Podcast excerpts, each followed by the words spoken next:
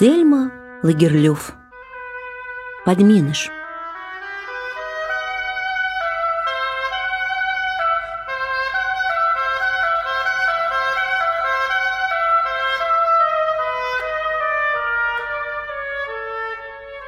Жила-была на свете страшная старая корга Тролиха. Шла она по лесу с берестяным коробом на спине, а в коробе сидел ее большой и уродливый детеныш. Волосы тролленка походили на свиную щетину, зубки были острыми-приострыми, как шило, а на мизинце — коготок. Однако тролиха, ясное дело, считала, что пригожий ее детеныша на всем свете не найти. Лес стал редеть, и вскоре тролиха с троленком вышли к дороге, ухабистой и скользкой от оплетавшей ее древесных корней. По этой дороге ехали верхом крестьянин с женой. Глянула на них тролиха, да решила шмыгнуть обратно в лес, чтобы люди ее не заметили. И вдруг она увидела, что крестьянка держит на руках ребенка. И мысли троллихи тут же приняли другой оборот. «Давно хотелось мне посмотреть, так ли человеческий детеныш пригож, как мой», — подумала она и притаилась, скрючившись за большим ореховым деревом, росшим у самой обочины дороги. Но когда всадники проезжали мимо, троллиха в своем нетерпении высунулась из-за дерева гораздо дальше, чем можно было, и лошади увидали ее огромную черную голову. Они испугались, встали на дыбы и понеслись, чуть не сбросив все дело крестьянина и его жену. Закричав от страха, те наклонились вперед, чтобы схватиться за вожжи, и в тот же миг скрылись из виду. Морда троллихи исказилась от досады, потому что она едва успела разглядеть человеческого детеныша. Но сразу же успокоилась, увидев, что ребенок лежит на животике прямо у ее ног. Он выскользнул из материнских объятий, когда лошади стали на дыбы, и, к счастью, упал в высокую кучу сухой листвы, поэтому был цел и невредим. От испуга он громко кричал, но когда старая каргатролиха склонилась над ним, он мгновенно умолк и изумленно протянул ручонки, чтобы вцепиться в ее черную бороду. Тролиха стояла совершенно ошеломленная, глядя на человеческого детеныша. Она смотрела на тоненькие пальчики с розовыми ноготками, на ясные голубые глазки, крошечный алый ротик она ощупывала мягкие волосики, гладила рукой щечку ребенка и все больше и больше удивлялась. Она никак не могла взять в толк, что ребенок может быть таким розовым, таким нежным и таким хорошеньким.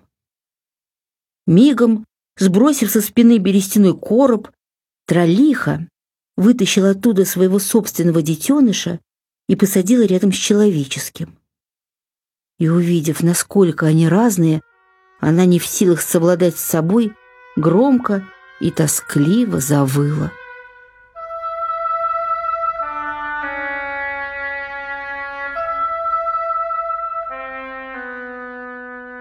Между тем, крестьянин с женой обуздали лошадей и повернули назад, чтобы отыскать своего ребенка.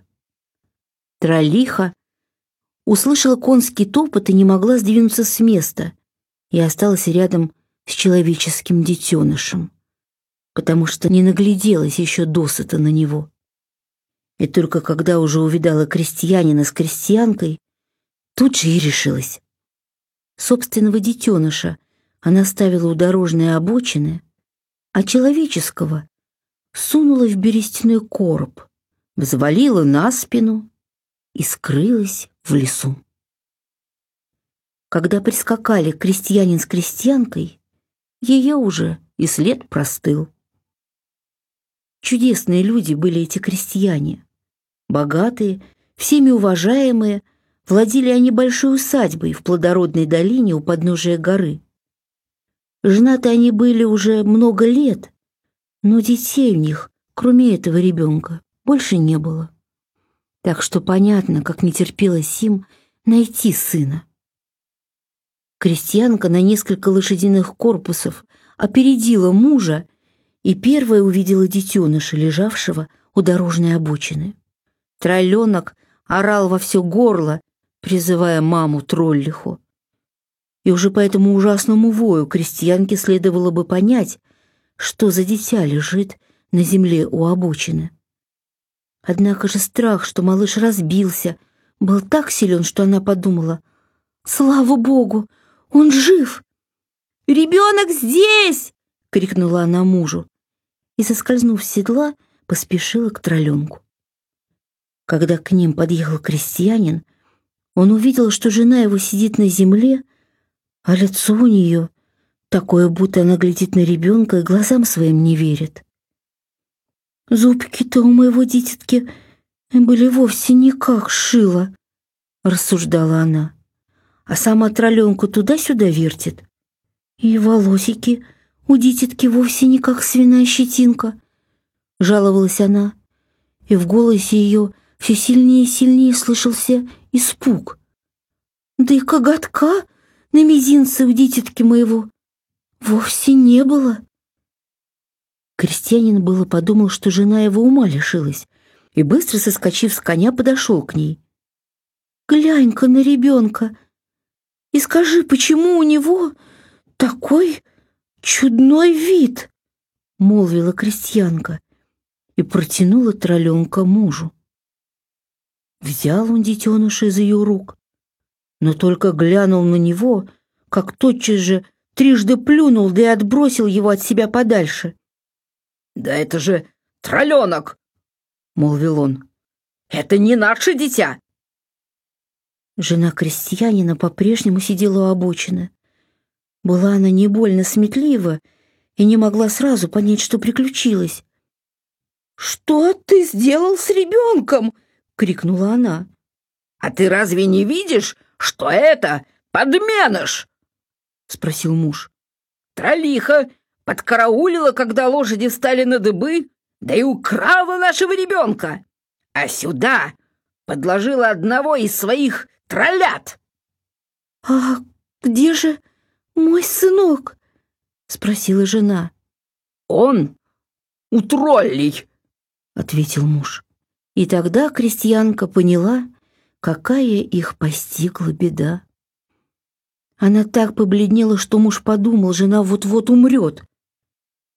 «Наш ребенок, верно, где-нибудь неподалеку», — попытался он утешить жену. «Пойдем в лес, поищем его». И с этими словами он привязал к дереву лошадей. Жена была последовала за ним, но заметила, что тролленок лежит на самой дороге, и что его в любую минуту могут растоптать лошади. Уж очень они тревожились от того, что он рядом. Одна мысль о том, чтобы коснуться подменыша, заставила крестьянку содрогнуться. Но она все же отодвинула его подальше в сторону, чтобы лошади до него не дотянулись. «Здесь лежит погремушка. Она была в руках у нашего мальчика, когда ты уронила его», — крикнул крестьянин из зарослей. «Теперь-то я знаю, мы на верном пути!» Жена поспешила следом за ним, и они еще долго бродили по лесу в поисках своего мальчика. Но не нашли ни его, ни троллей, а когда спустились сумерки, пришлось им воротиться назад к лошадям.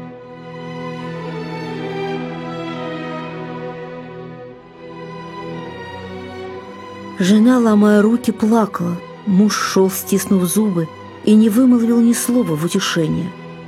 Был он старинного славного рода, что угас бы совсем не родить у него сын. Вот он и гневался на жену за то, что она уронила на землю ребенка. «Уж ребенка-то ей надо было беречь, как зеницу ока!» — думал он. Но у него не хватало духу попрекать ее. Он видел, в каком жена горе. Только он помог ей сесть в седло как она вспомнила о подменыше. «А что нам делать с троленком?» — спросила она. «А где он?» «Там, лежит под кустом». «Пусть там и остается», — горько усмехнулся крестьянин. «Может, мы все же возьмем его с собой? Нельзя ведь бросать дитя в дикой безлюдной пустоши». «Можно», — отрезал муж, вдел ногу в стремя. Жена подумала, что муж, вообще-то говоря, прав. Нечего им беспокоиться о троллевом отродье. Она пустила было лошадь вскачь, но не успела это сделать и нескольких шагов, как крестьянке стало невмоготу ехать дальше. «Тролленок все же, какой он не есть, детеныш», — сказала она. «Не могу я бросить его здесь, на съеденье волкам. Ты должен подать мне детеныша». «Я этого не сделаю», — ответил муж.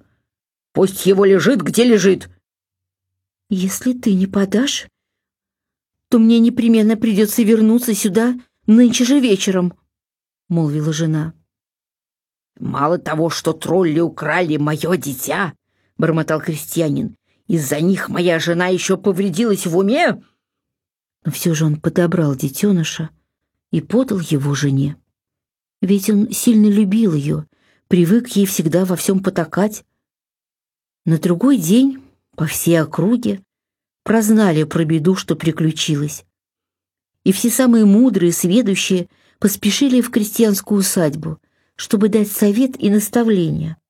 «Э, «Тому, кому в дом попал подменыш, должен избить его толстой палкой», — сказала одна старушка.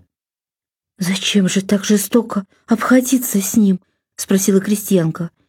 «Хотя он и уродлив, все же он не причинил никому зла». «Если тролленка бить до тех пор, пока не потечет кровь, примчится троллиха, бросить тебе твое собственное дитя, а свое заберет с собой. Я знаю многих, кто вот так получил назад своих детей». «Да, но те дети прожили недолго», — вставила другая старушка.